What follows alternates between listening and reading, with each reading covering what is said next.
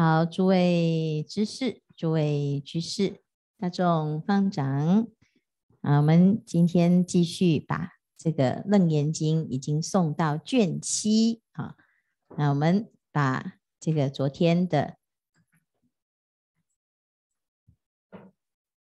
因戒生定，因定发慧的戒，把它啊做一个总结啊，这个佛陀讲啊。啊，四种清净明慧是非常重要的保护的机制。啊，就是我们在末法时代要修行，你一定要懂得保护自己。哈，否则邪师说法如恒河沙，每一个人都说他是如来应世，每个人都说他是已经开悟了。哈，那你如果不不能够分辨啊，至少。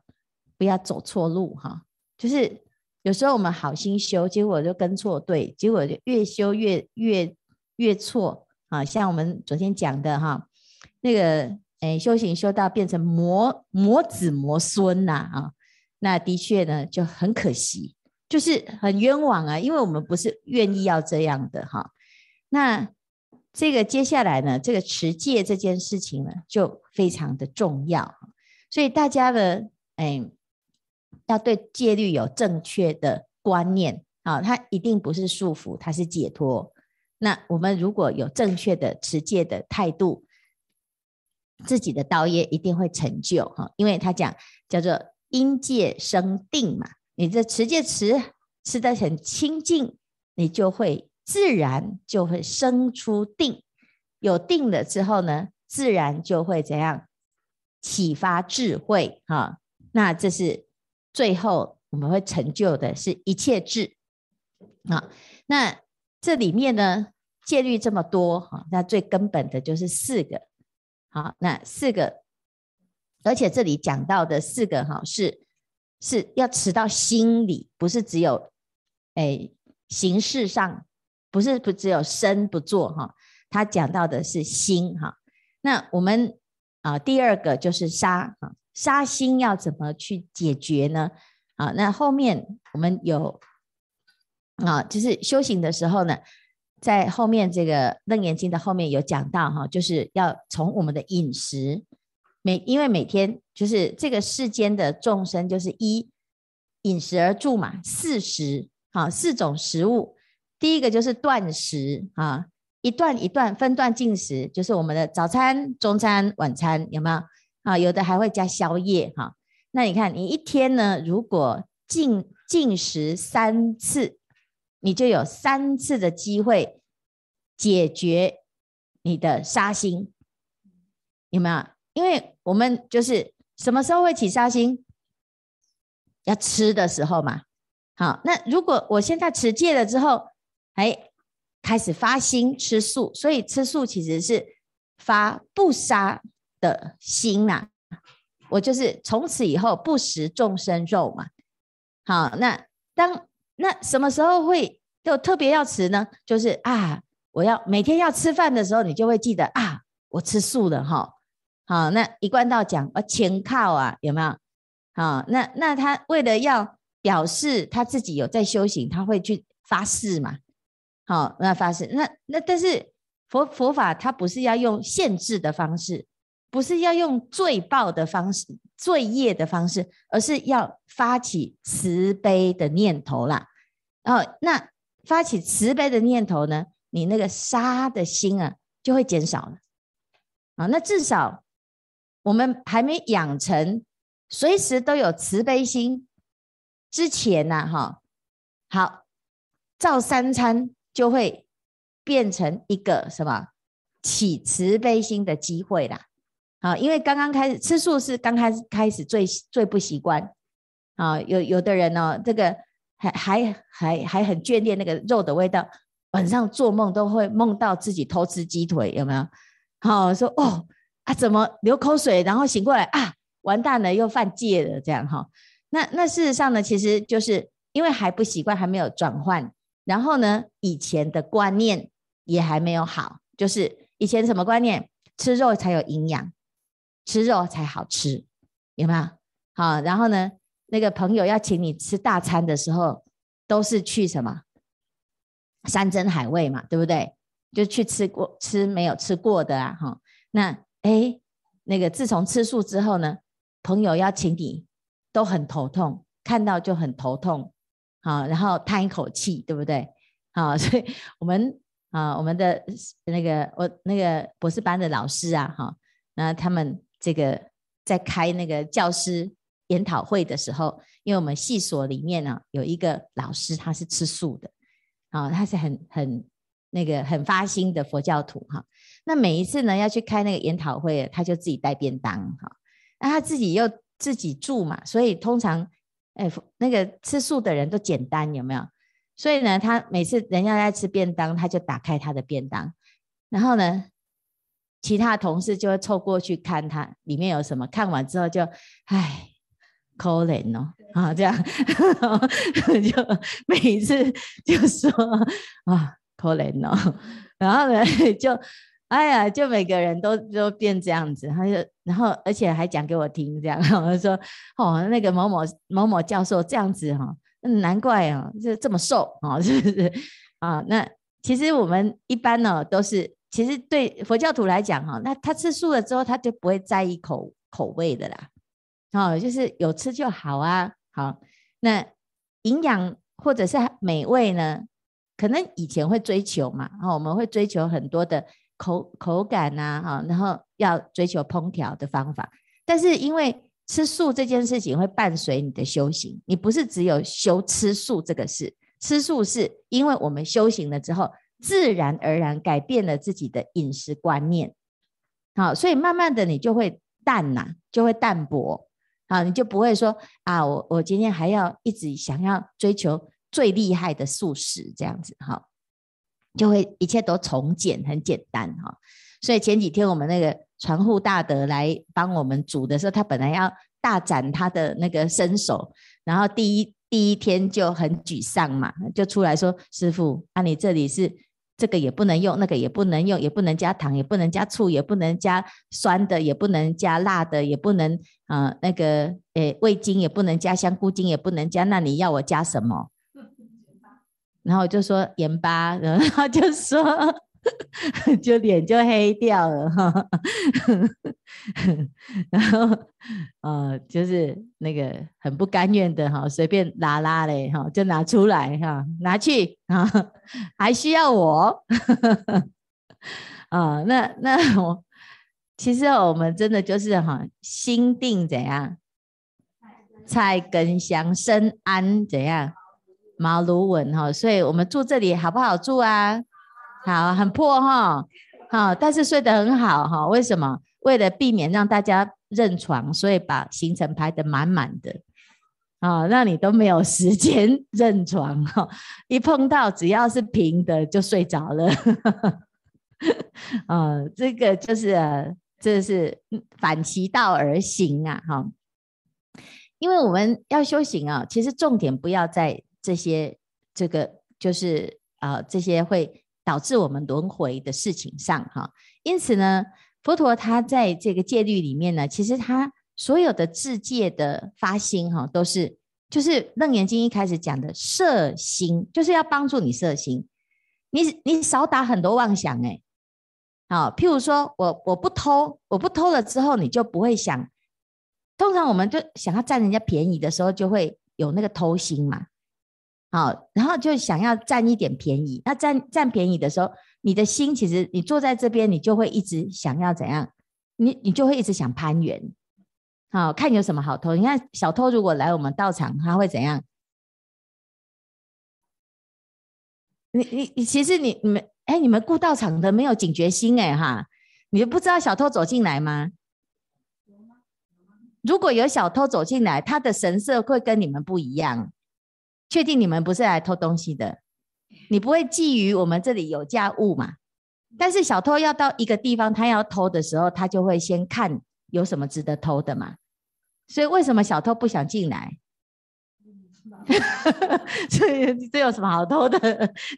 了解吗？好，那师父有讲过一个龙树菩萨偷心的故事啊？有没有？就龙树菩萨呢，他。他这个修行呢，已经修到一无所有了，就几乎都没有衣服在穿了哈。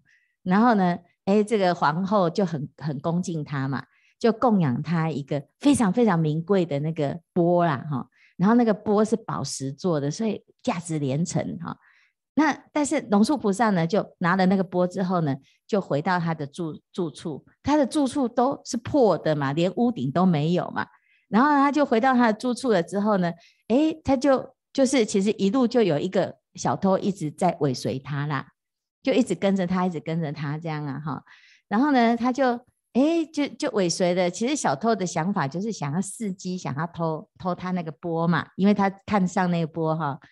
那那龙树没想到呢，龙树菩萨呢，哎一回去就把那个波往旁边一丢，咚，然后就去睡觉了啦哈。然后那小偷突然吓了一跳，说：“哎，为什么那个波掉？”丢到我的面前，那个意思是什么？所以反而小偷就睡不着，你知道？就说这是真的吗？怎么有这种事情呢？哈，然后呢，哎，后来呢，他他就他就把他那个那个龙树菩萨就说，就跟他讲说，其实哈，你没有偷来，是我给你的啦。好，你你你为了这个波哈。那个费尽心思跟踪我到这里，也真是很辛苦啦，哈，不简单哈，辛苦你了哈。那因为呢，其实人生本来就一无所有，这些都这一切都是借来的，都是偷来的嘛。那你为了要要这个东西，我我我如果拥有了这个东西，我为了不要让别人偷走，我要费尽心思，我太累了啦。好，是不是？所以反正反正左手来右手去嘛。所以你既然需要这个钵，那我就送你，就不算是偷啦。嘿，那 那是真的是很厉害哈。玄奘大师去去那个呃印度的路上啊哈，去一一座寺庙，然后那个寺庙的佛哈，那头是这样子的，嗯，那弯下来的哦哈。为什么？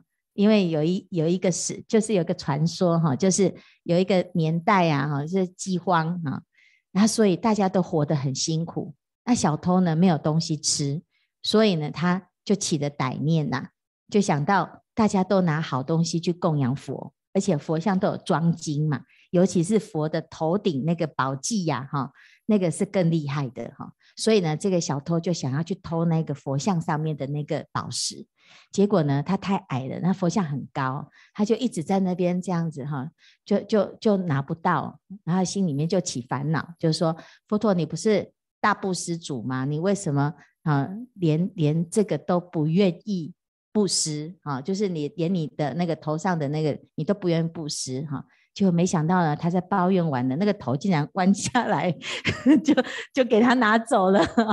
他说：“其实他其实小偷是吓一跳哈。那为什么？因为偷的概念是什么？就是不予而取，就是我没有要给你，那你硬要。”想想尽办法拿走，那个叫做偷嘛，哈，我我没有得到你的允许就拿走了，那叫做偷哈。但是呢，佛陀为什么这么慈悲？他不要让他犯下偷戒，好，就是偷盗的罪是不好的吧？所以呢，既然是这样，那那我就主动给你，这是我给你的，所以你不算偷。哎，那同样的这个龙树菩萨也是这样哈，就是你你要拿去吧，好，那但是呢。啊、你你告诉，就是那个小偷就吓了一跳嘛，他就说，如果如果这件事情你这么重要，我觉得奉若珍宝的钵你都觉得不是什么的话，那你到底你觉得是什么的是什么？就是真正珍贵的是什么？哈，他说其实呢，真正珍贵的就是我们的觉性嘛。好，那那那我不要这个钵，我要那个，好，我要那个，好啊，可以呀，哈。凡是呢，你你接下来哈，凡是你要偷东西的时候，你就升起你的决心，好，那这样子你就可以拥有我觉得很珍贵的东西哈。然后经过了一个月之后呢，小偷回来说，我再也没有办法偷东西了，因为只要我想偷东西，我升起的那个决心。就不见了。只要我升起决心，我就没有想要偷东西，怎么办？哦，是不是？哦，所以呢，龙树菩萨说啊，是啊，早在你要偷我的钵的时候呢，你偷走了我的钵，可是我偷走了你的心啊，是不是？那从此呢，这小偷是不是小偷？不是，那个佛佛头弯下来的那个，后来那个小偷怎么样？后后来那个小偷呢就被皇国王抓住。因为他偷了寺庙的东西，那个那个宝石刚好是国王供养的，所以被认出来。哎，这明明就是我佛给我的哈。然后那小偷呢就很冤枉啊，他就说明明是佛给我的，我没有偷，是佛给我的。那国王就不相信嘛，啊，所以呢他就把他带去给，就是带带到那个寺庙说，你看佛陀的头低下来的，所以真的是他给我的啊，嗯。那国王就很感动，有没有？所以这个就是当时当时的那个因缘哈，就是说佛陀真的慈悲啊。那后来呢？当然经过这件事情之后，那个小偷后来也变成护持道场的人啊，因为他不是故意要偷，他就走投无路嘛哈。那结果他就发现，哎，原来在佛教里面呢，对于财物的想法是不一样的，十方来十方去。如果你有哪怕有那么一念想要占为己有的心哈，你你都会其实都会结了很大的恶缘。所以对出家人、对修行人来讲哈，不异于物是我们的目标。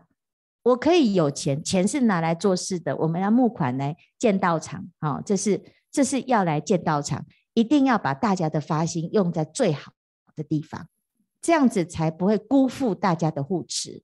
好，但是如果说大家很护持师父啊，那你要护持师父，你一定不可以说我要那个拿写一个红包，上面写说供养师父专用啊，只有建辉法师可以用啊，完蛋，好，是不是？以前那慧律法师呢，最最可爱，他就说，哦，有些居士哈，看他咳嗽哈，就说师父这几百万 K K 好你买。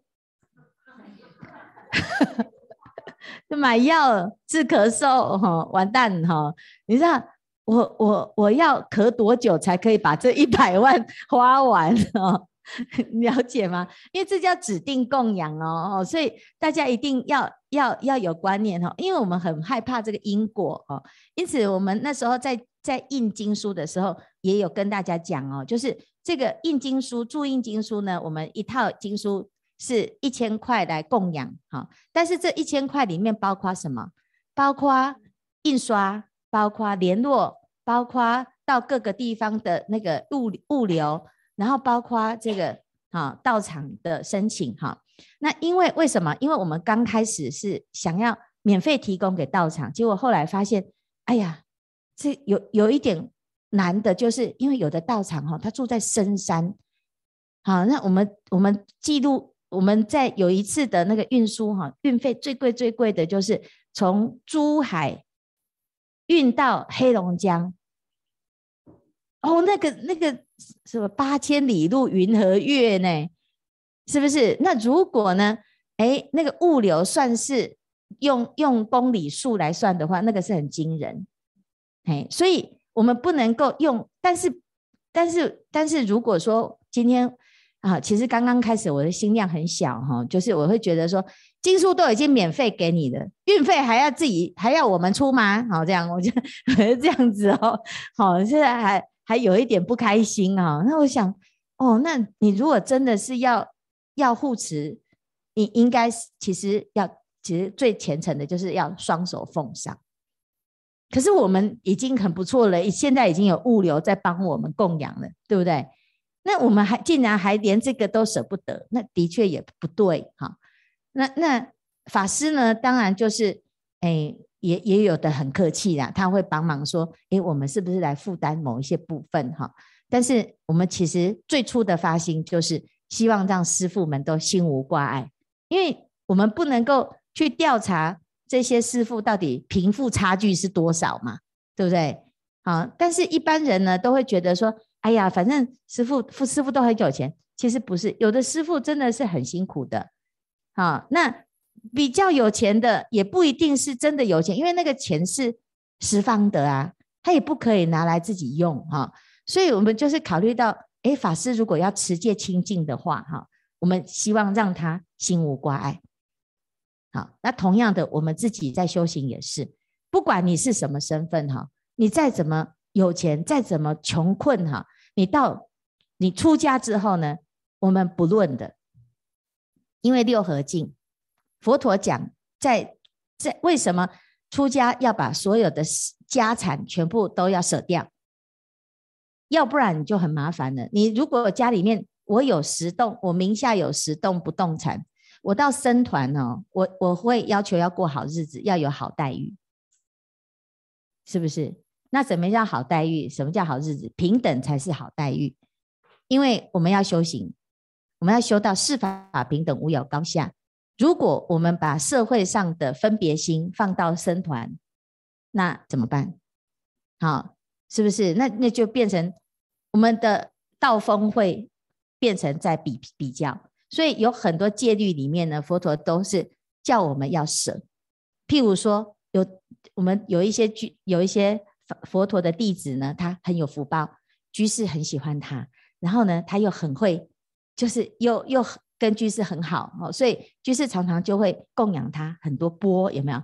师父，你有金钵吗？我送你一个金钵，啊，是不是？因为师父没有什么东西可以收藏哈，所以就有一个那个六群比丘啊，哈，佛陀的弟子，他就收集钵啊，哈，有金钵、瓦钵。银波，还有琉璃波，还有很多波哈，所以那个《华严经》里面的波它都有，什么琉璃器啦、白银器啦，什么通通都有。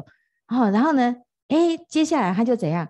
他就常常呢，因为要让人家知道嘛，哈，对不对？所以他就常常就说我要来赛波，这样哈，所以他就把 所有的波都展示出来。哎呀，实在是好烦恼，我今天都不知道要拿哪一个波去托钵，这样。是不是？他就在在那边显摆呀，哈，啊，就很想打他，有没有？因为其他的，这有的有的师傅很贫穷啊，就有一个破破的，已经补了无数的补丁，那个只有只求装东西下去，那个汤哈不会流出来而已。哦，那结果就看到一个人哦，就有十几个钵，而且他在那边炫耀哈，然后跟他同党的还在那边互相分享钵这样哈，所以呢，你看就就有这样子的情况啊。那佛陀就后来就规定，一个人只能几个波，呃，一个波嘛，对不对？那你那你其他波怎么办？你要舍掉哈，要舍掉。所以我们有很复杂、很复杂的舍掉财物的的仪式哦。啊，要要舍给谁？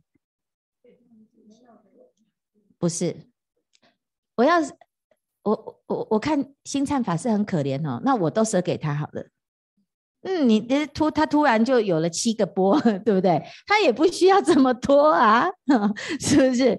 啊，是不是？你你不要的东西我也不要啊，你你想修行我也想修行啊，所以呢，为了要平均，因为有时候如果我说舍给没有的的人哈，那说不定星灿法师起歹念有没有？他说啊，太好了，赶快把我的波弄破，这样我就有那个波了，你了解吗？所以呢，你看。佛陀为了要护我们的那个偷心啊，哈，他说：“今天我我是啊，我我今天我们生整个生团得到了一个新的钵啊，最新的啊，最新流行的自动钵啊，会自动清洁钵。啊，假设哈，呃，这好，那这个钵要属于谁啊？”金灿师出去了，结果居士就供养他的一个这个钵，他就回来说：“师父，我我我我我今天拿到的这个钵，啊，那这时候好，那我们来集合，集合就来参再来做一个活动，哈，就是我们来舍钵的活动，哈，那怎么样舍？就是从这个这个钵谁要谁可以谁可以拿？常住是谁？金灿师，你应该你觉得应该是谁会得到？”你的东西最后是归在谁？对，就是生团最大的那一个，第一个就是他拿哈。那但是传承师傅说，啊，我已经有一个好的钵了啊。好，那怎么办？他的要怎样？他不可以有两个钵啊，他的就要给谁样？给第二名，给我。然后我呢？啊，我的波怎么办？我就要给监音师，监音师的怎么办？也给监具师。所以最后呢，新灿师会拿到谁的波？他会拿到兴隆师的波。他会他会拿到新牧师的波，他会拿到他前一个师兄戒腊的前一个师兄的波，你了解吗？就照顺序嘛。好，所以为什么我们要照顾波？而且连别人的波我们都要照顾，因为有一天那个会变你的，了解吗？啊，就是然后呢，最后那个啊，那那最后舍舍舍舍到最破的那个波呢，就处理掉，这样，哎，给给新来的，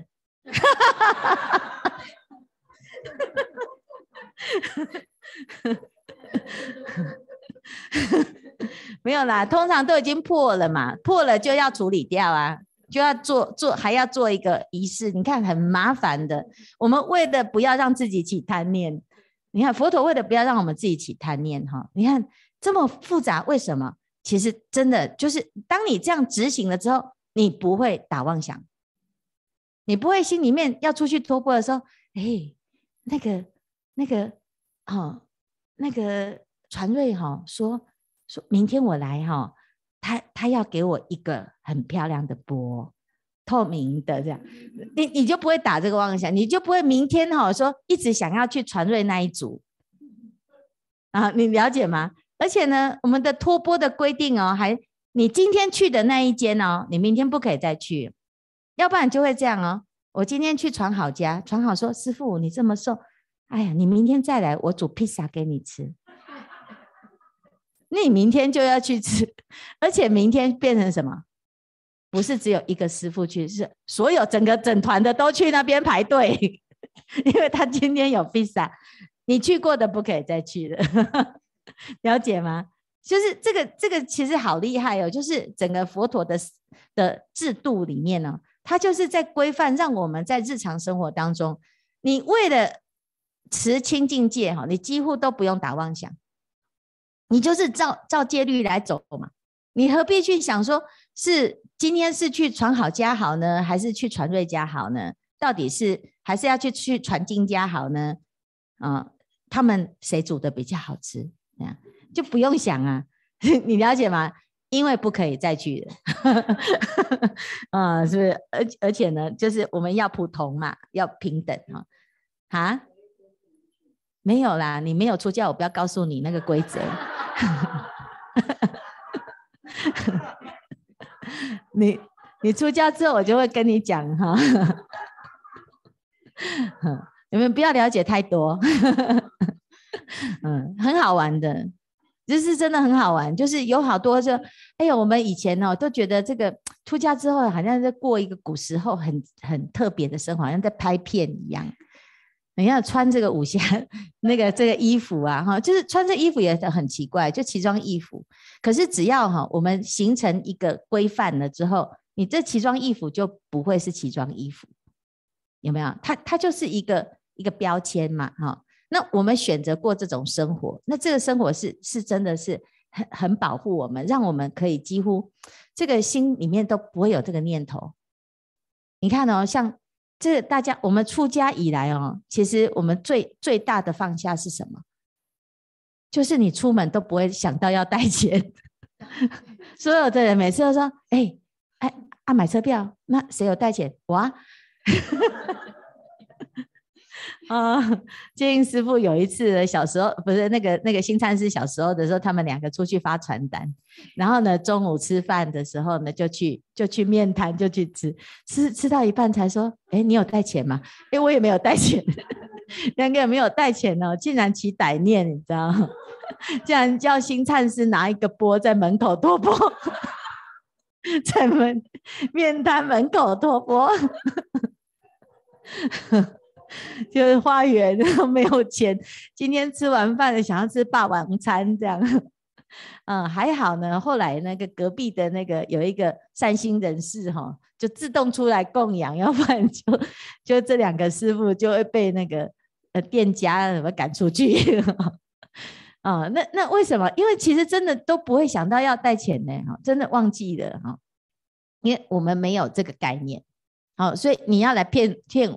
你不要以为这样子我们就我们就会被骗哦，因为我们没有钱可以骗哈，是不是啊？所以呢，其实这这个就是这样，我们哎，大家在发心的时候，一定要知道哈，就是佛陀的戒律是在保保护我们的，好，所以你看他讲哦，这个吃肉这件事情呢，其实是佛陀有特别在《楞严经》里面讲，就是叫我们就你要修不杀生戒，最简单的就是不要不要伤害众生，不食肉啊。好，那这是第一个哈，第二个呢，啊，就是。但是有的人他会说：“哎呀，吃吃素哈，跟修行没有关系。”有的人吃素心还是很坏，的的确是如此的哈。但是呢，至少我们愿意吃素，就是你照三餐起慈悲心。好，那有的也是因为许愿呐哈，那有的也是因为健康，啊，但是没有关系，至少我们先从那个食物的选择上哈，让自己开始觉得有一点约束。有一点规范，好，那这个是这个是断杀的部分哈，特别讲到这个哈。好，那断偷盗哈，偷盗哈，偷盗也是。那刚刚才除了讲杀生之外呢，还有讲什么？还有讲使用的东西哈。我们譬如说，我们穿的衣服、睡的棉被、蚕丝被不不可以用啊，因为蚕丝嘛哈。然后穿的鞋，皮鞋不要穿哈，因为以前的人都是真皮的嘛，觉得真皮的比较好，会呼吸。那你想想看，会呼吸，人家本来呼吸的好好的，为了你的脚呼吸，他的皮都没了，是不是？哦，是不是？因为真皮嘛，的确是透气嘛，哈。好，那那我们呢？哎，这个就是我们在建道场的时候，尽量不要杀害伤害众生哈。那这个是必须要。去做一些仪式啊，譬如说我们要建道场啊，那明明地上就很多会被伤害啊，怎么办？好，那所以我们要做一个仪式，要先洒净，洒净就是先通告，好，通告说，哎，所有的在这个地上的哦，我们一起来。其实他他那个概念是什么？就是我们一起来建道场，就是邀请这地上地下的所有的众众生。好，我们现在要来建这个道场哦。哦，那不是要把你们赶走，我们一起来建道场。所以这些这些众生其实很神奇哦，他们会搬家，会搬家呢。因为因为他这是其实佛的功德力是不得了的。好，你看我们现在要建道场哦，那个这开始附近就那个气场不太一样，因为诸佛菩萨都都知道这个地方。要即将要有一个道场，好，所以有很多人呢，他他去我们的那个基地哈，去探勘的时候，他说：“师父，那个讲不出来，那个磁场不一样。”啊，还没有要建道场之前，他他就是普通的一个呃释迦园，就是这样。但是建道场之后，我自己也感觉哎，好像不一样，那个那个地方是真的不一样。好，那。这这这个就是为什么有什么风水地理呀？好，你看为什么以前在诶六祖大师那个时候他会去潮汐，会去会去那个地方，就是那个地方就是一个莲花的地，那个整个地形是可以做道场的，可以修行的。然后哎，百丈禅师的弟子呢，有一个叫司马头陀，他也是就是看相的大师啊。然后他就跟司马呃，就跟百丈禅师讲说：“哎，我最近呢看到一块地，那个地方哈、哦，如果做成一个道场，修行人的呃修行的道场的话，会是可以有千生的福报，就是有那个气场，有那个气势。所以百丈禅师才才会说：那那我去好吗？这样，他本来想要去当那个住持哈，结果呢，司马头陀呢也很直，他说：师傅你是古人。”那个是肉山，肉爸爸就是你去很适合啦，嗯，好，那那因为百丈禅师是仙风道骨，他比较瘦，就是像圣严法师那样子瘦瘦瘦型的哈，那瘦瘦型的就是仙风道骨，他就适合那个百丈山，在那个地方哈，那他说那个地方呢是肉山，那个气气场是需要一个。哎，有一个就是那个形哈，可能是像新牧师这样胖胖的啊哈，就是比较爸爸的，好，哎，也不要一直笑。举例举例哈，那那百丈禅师就说，那那到底谁可以去嘛？哈，就后来呢，就大家通通都就等于是一个民主的投票，就是大家想去的都都出来嘛，哈。那那出来呢，就开始来，就是禅宗的评选方式哈，它很很有趣，就是大家来看自己的修行道是不是能够有一个见地，那个见地就是说。哎，你足够有智慧可以领领众了啦，啊、哦，所以那个百丈禅师就出一个题目，就放一个净瓶在地上，然后叫大家来下一转语，啊、就是来来讲一个禅机这样，就每个都讲，每个都讲都不对哈、那个司马头陀其实也是算是很有程度的人哈、所以呢，哎，每一个都来讲一下哈、那结果司马头陀嗯都不是，都都没有找到主人。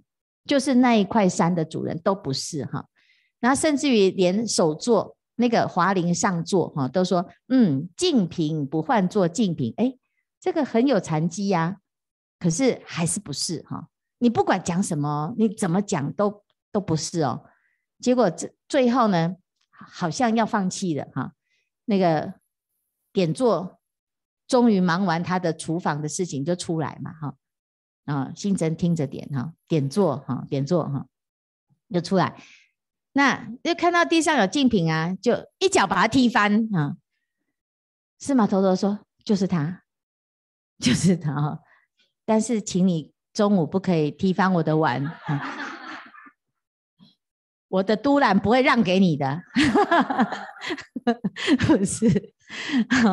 那那你说，哎，当时呢是真的是这样哦。那个司马头陀就说。龟山，哎，这个就是龟山主人哦，然后他就去了，他就真的就是就是辞别师父，就去住山。开什么玩笑？哪有千僧、千只野狼还差不多？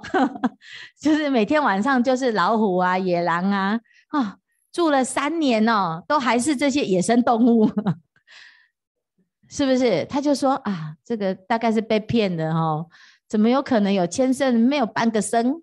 一个影子都没有，所以呢，他就准备要下山，就到山门口，所有的老虎啊、狮子啊、什么动物啊、猴子啊，全部都在山门口，在那边挤在那边不让他走。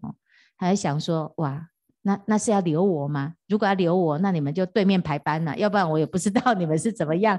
好，是是要来吃我，还是要留我？哎，那真的好像是真的，那些动物是有灵性的，那就真的就是把它排。排开开的哈，就是就是只差没有合掌而已啦哈。然 后是啊，他说哦，那那真的是来留我的哈。好吧，好吧，我再回去住。结果到了半年哦，那个就有一个上座，就是来帮他煮饭啊，来煮饭了。那一煮饭了之后呢，开始就开始汇聚汇聚所有的学人，就是那个时机就开始啊，弘宗演教，就是归养宗。那时候是唐朝，唐朝那个时候呢，他们这个宗派很兴盛，龟山跟养山，因为龟山老人他是很有福报，他是真的很有福报哈，所以你说肉山嘛，有福报啊哈。那你说一个地方怎么会有这样子的气场呢？而且这个气场还会变哦，风水轮流转的哦，所以我们才会有福地福人居，福人居福地，有没有？我们我们自己用功也会越来越有福报啊！以前有一个有一个师傅啊，他想弘法，结果呢，他的第一场开示没有人，就是来的没有人呢。不是我已经公告我要开市的哦，结果哇，没有人，他就知道啊，这福报不够，所以他就回到他的他住的地方，用功的地方，开始做什么？他每天就施食，每天施食。施食呢，就哎，而且施食完的那个水呀，哈，就哎放到那个溪里面去，跟那个鱼虾结缘哦。他就这样做了很多年。来，在下一次呢，在弘法的时候，哇，人山人海啊，鱼虾都来了。但是那个就是一个结缘，就是施食的心是结缘的心，要供养啊。所以其实。我们在修行的时候呢，我们尽量就是怎样，能不杀生就不杀生，所以衣食住行的选择要特别的选择，那也特别留一个心这样子。好，那第二个呢，我们可以积极的话，就是放生度生，然后弘扬佛法，让更多的人了解吃素的意义，让更多的人受戒，那这个就是更积极的做法。啊，所以有消极的自己止恶，还有积极的扬善，所以这两个方向，哈，那这样子我们就会比较哎知道持戒的方式，哈，其实诸恶莫作，众善奉行，好，所以希望呢大家能够了解啊。那我们先休息一下，我们等一下再来看下面的部分，哈。